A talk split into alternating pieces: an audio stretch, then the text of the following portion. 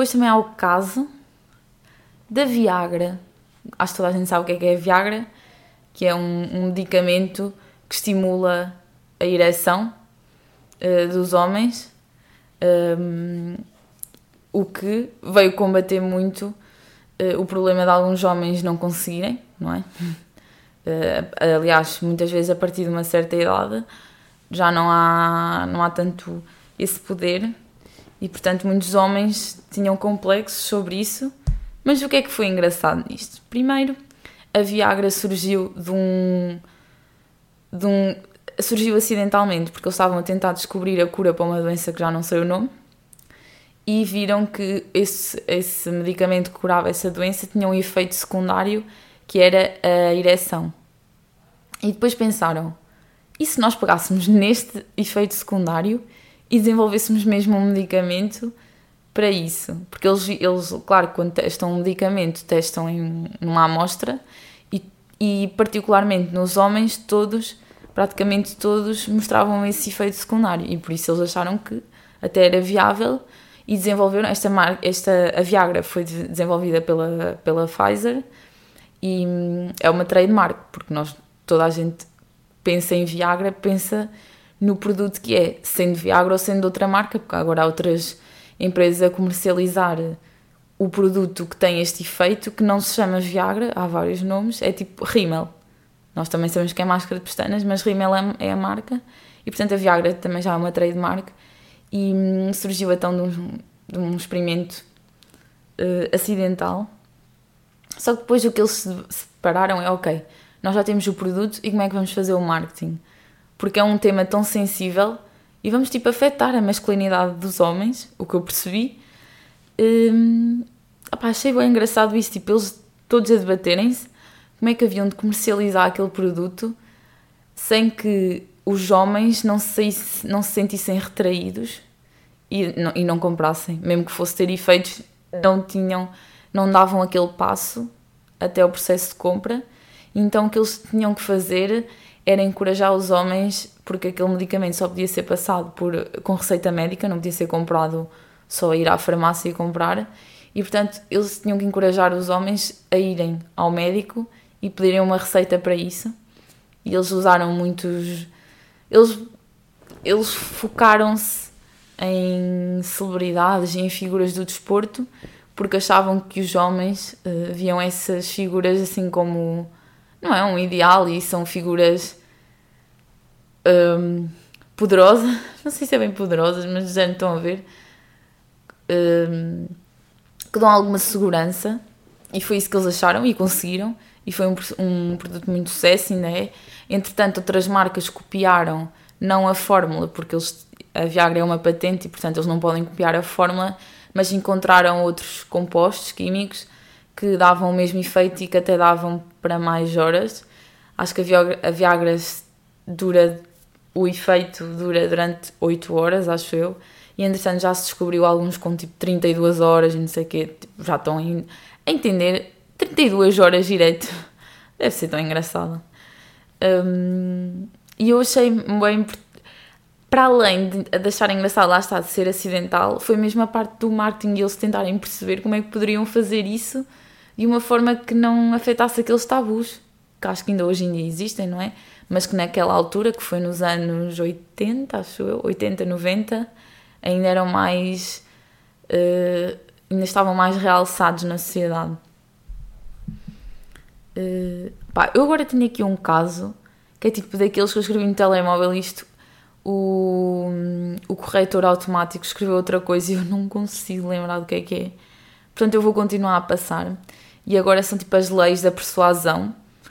Uh, nós demos seis leis da persuasão e eu também achei bem interessante porque um, ehm, um dos princípios da persuasão é o gostar, é o liking. Por exemplo, uh, muitas vezes nós compramos produtos não é, não é de género porque já gostamos deles, mas por exemplo, a Tupperware. O que é que, é, o que, é que acontece? A, a Tupperware tem inúmeros revendedores que são pessoas, tipo, nossos vizinhos. Eu acho que toda a gente está a ouvir isto. consegue pensar numa pessoa que vende Tupperware. Ou seja, nós muitas vezes compramos não por querermos exatamente aquele produto, mas um bocado por cordialidade e por gostarmos dessa pessoa que está a vender.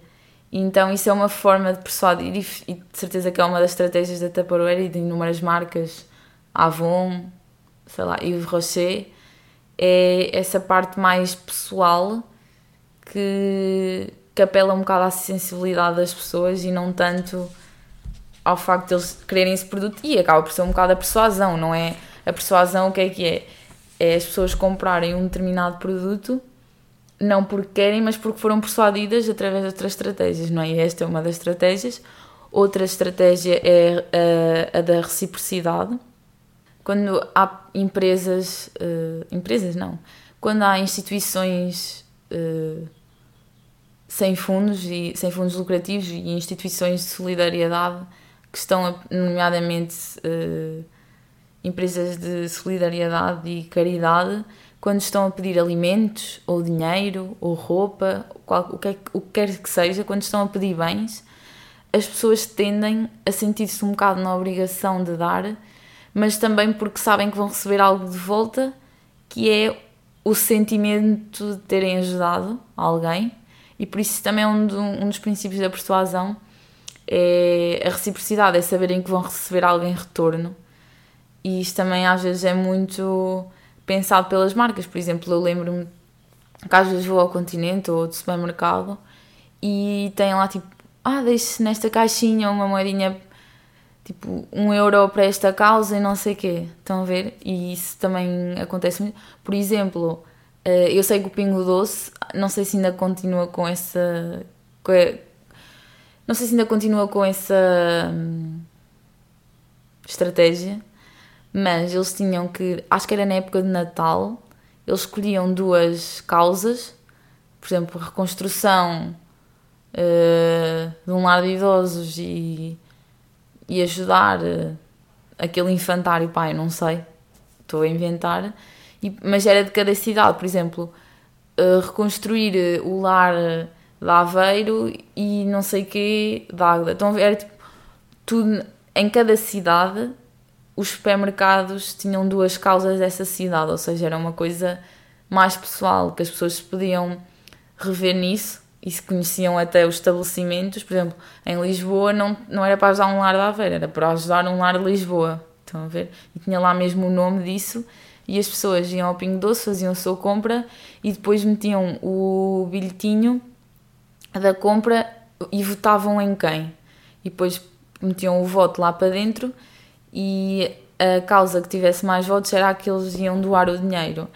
E o que é que aconteceu? Eu acho que isso também é um bocado também a reciprocidade, não é? Eles saberem que primeiro é o liking, porque eles estão.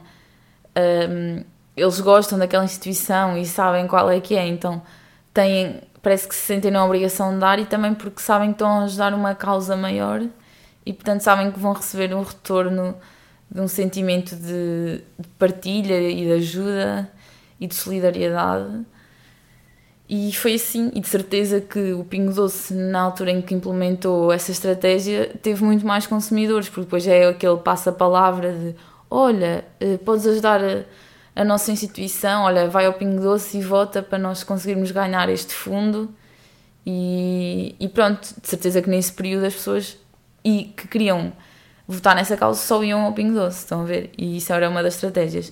E depois também há uma, uma das estratégias, é a prova social, social proof, que é faz, nós comprarmos algo porque as outras pessoas têm e não é porque as outras pessoas têm, tipo, influencers nos mostram e nós ficamos tipo, ah, ok, também gostava de ter, tipo, acho que faz sentido. Não, eu estou a dizer mesmo vizinhos, amigos, familiares que nós convivemos diariamente e regularmente e que têm isto e nós ficamos tipo, ai, também quero. Ou, ainda melhor, que é, por exemplo, quando também é para doar para causas e andam porta a porta, se bem que eu acho que isso não acontece muito aqui em Portugal, é mais nos Estados Unidos, por exemplo, os escoteiros a venderem bolachas ou, ou assim. O que é que acontece? O que é que as marcas adotam? Vão à casa de uma pessoa, vendem o que. Vendem não. Hum, recolhem a doação e depois vão à casa do vizinho e dizem: olha, o seu vizinho doou este tanto. Que é para a pessoa se sentir na obrigação de doar o mesmo ou até mais. Normalmente as pessoas nunca vão querer doar menos sabendo que o outro já doou mais, depois vão se sentir na obrigação sempre de doar uma quantia mais elevada. E eu achei bem isto importante porque é verdade, é verdade. E hum, às vezes as pessoas, não, mesmo que não tenham tanta possibilidade financeira, ou não, não queiram, não acreditam tanto nessa causa, se calhar às vezes nem iam doar sequer, depois não conseguem dizer que não e isto completamente é um princípio de persuasão. Um, depois também há o princípio da consistência. Uh, e o que é que isto acontece? Uh, numa, numa empresa, pergunta-se o que é que as pessoas acham relativamente a este produto que se está a pensar desenvolver, por exemplo. E há pessoas que falam por alto, tipo, ah, até acho que faz sentido porque tem essas determinadas características e porque agora no mercado se está a pedir mais isso. Outra diz tipo, ah não, não sei o quê. Há outras tipo que escrevem, que escrevem por escrito e mandam um mail e não sei o quê. E o é que acontece? Normalmente as pessoas que escrevem e deixam isso provado, depois não se conseguem contradizer no momento em que são confrontadas, por exemplo, cara a cara, e se lhes pergunta. Já as pessoas que disseram que, que sim, mas por alto, depois no momento de confrontação é tipo, ah, não sei, porque depois não tenho nada a, a, a limitá-las, não é? Porque não têm nada, provado. Isso acontece, é, e também, por exemplo, em, entre vizinhos e entre residentes, quando as pessoas têm a necessidade de serem consistentes porque já se comprometeram com a resposta que deram antes e, portanto, já não se conseguem contradizer e dizer que não. E outro dos princípios é a da autoridade. Por exemplo, é aquela credibilidade que muitas vezes se tenta fazer em publicidade, que é espertos, os espertos, os cientistas dizem que 98% das pessoas acha isto ou os cientistas dizem que este alimento está provado que não sei o quê, quando há o argumento da autoridade, as pessoas tendem a, a comprar.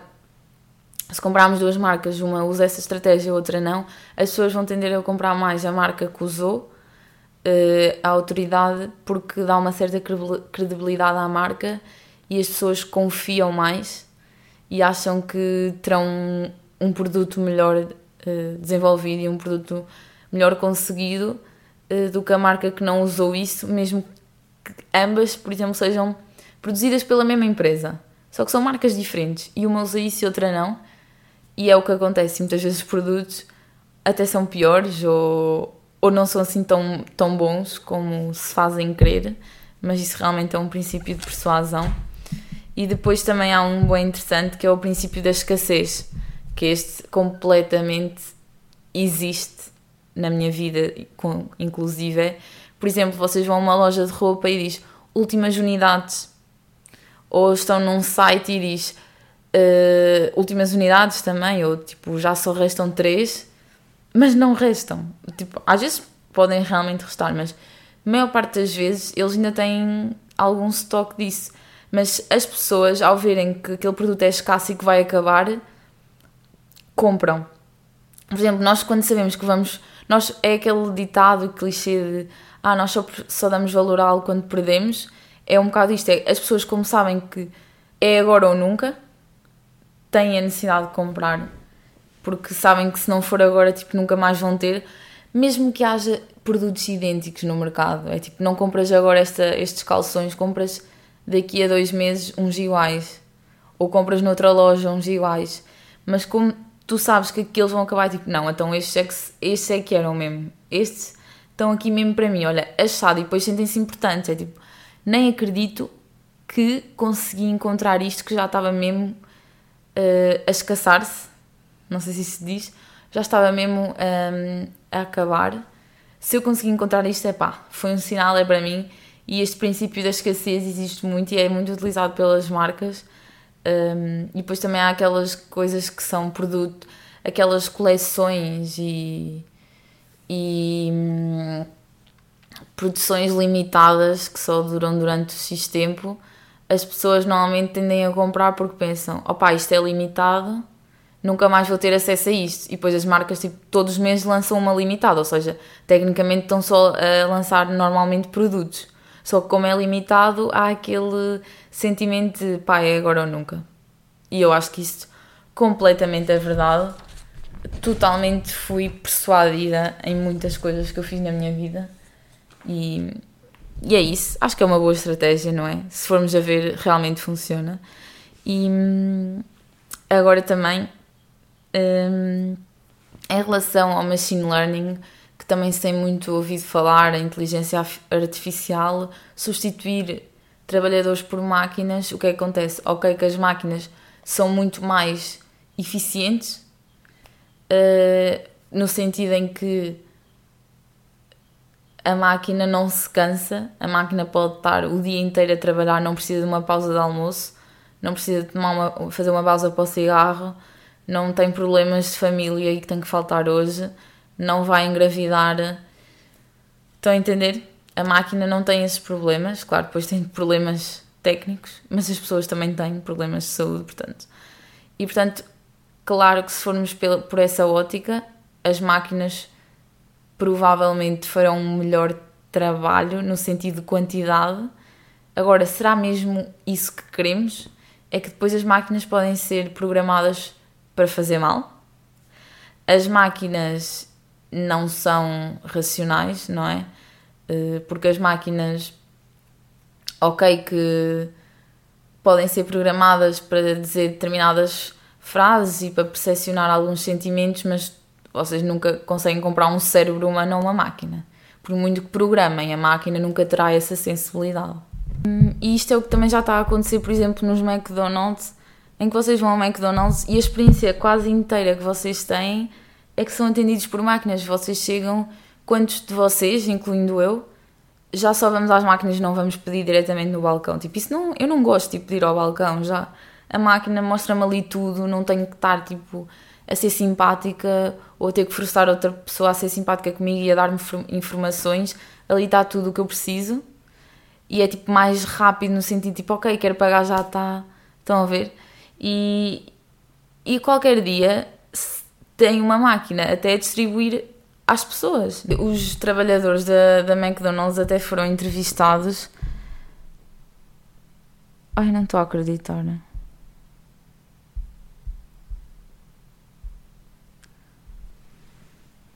E pronto, é isso. Hum, entretanto, não estou a entender o que aconteceu. Eu eliminei a nota eu sei que dá para recuperar notas, mas eu literalmente apaguei o conteúdo todo, porque desde que eu troquei o, o ecrã do meu telemóvel, ele trabalha sozinho. Tipo, o meu telemóvel trabalha sozinho, começa a, a escrever letras, a entrar aplicações sozinho, sem eu fazer nada, eu tenho que bloqueá-lo e voltar a desbloquear e, tipo, se preciso voltar a acontecer isso. Portanto, eu recomendo intensamente que vocês não partam o ecrã do telemóvel, porque se trocarem, isto é muito provável de acontecer e, tipo, troquei numa loja. Troquei, eu não queria dizer o nome da loja, não é? Mas eu troquei numa loja conhecida e trocaram-me lá. Ou seja, eu achei que ia ficar um bom trabalho e não sei se isto é comum e tipo não tem nada a ver. Simplesmente os, os telemóveis depois às vezes deixam de ser compatíveis, não faço ideia. Mas está tudo mamado completamente. Eu acho que vou continuar, tipo, os que me faltavam, tenho que ver outra vez o que é que faltava na nota em papel mas já está a ficar demasiado longo, por isso ouvimos no próximo Ravioli e é isso. Tchau!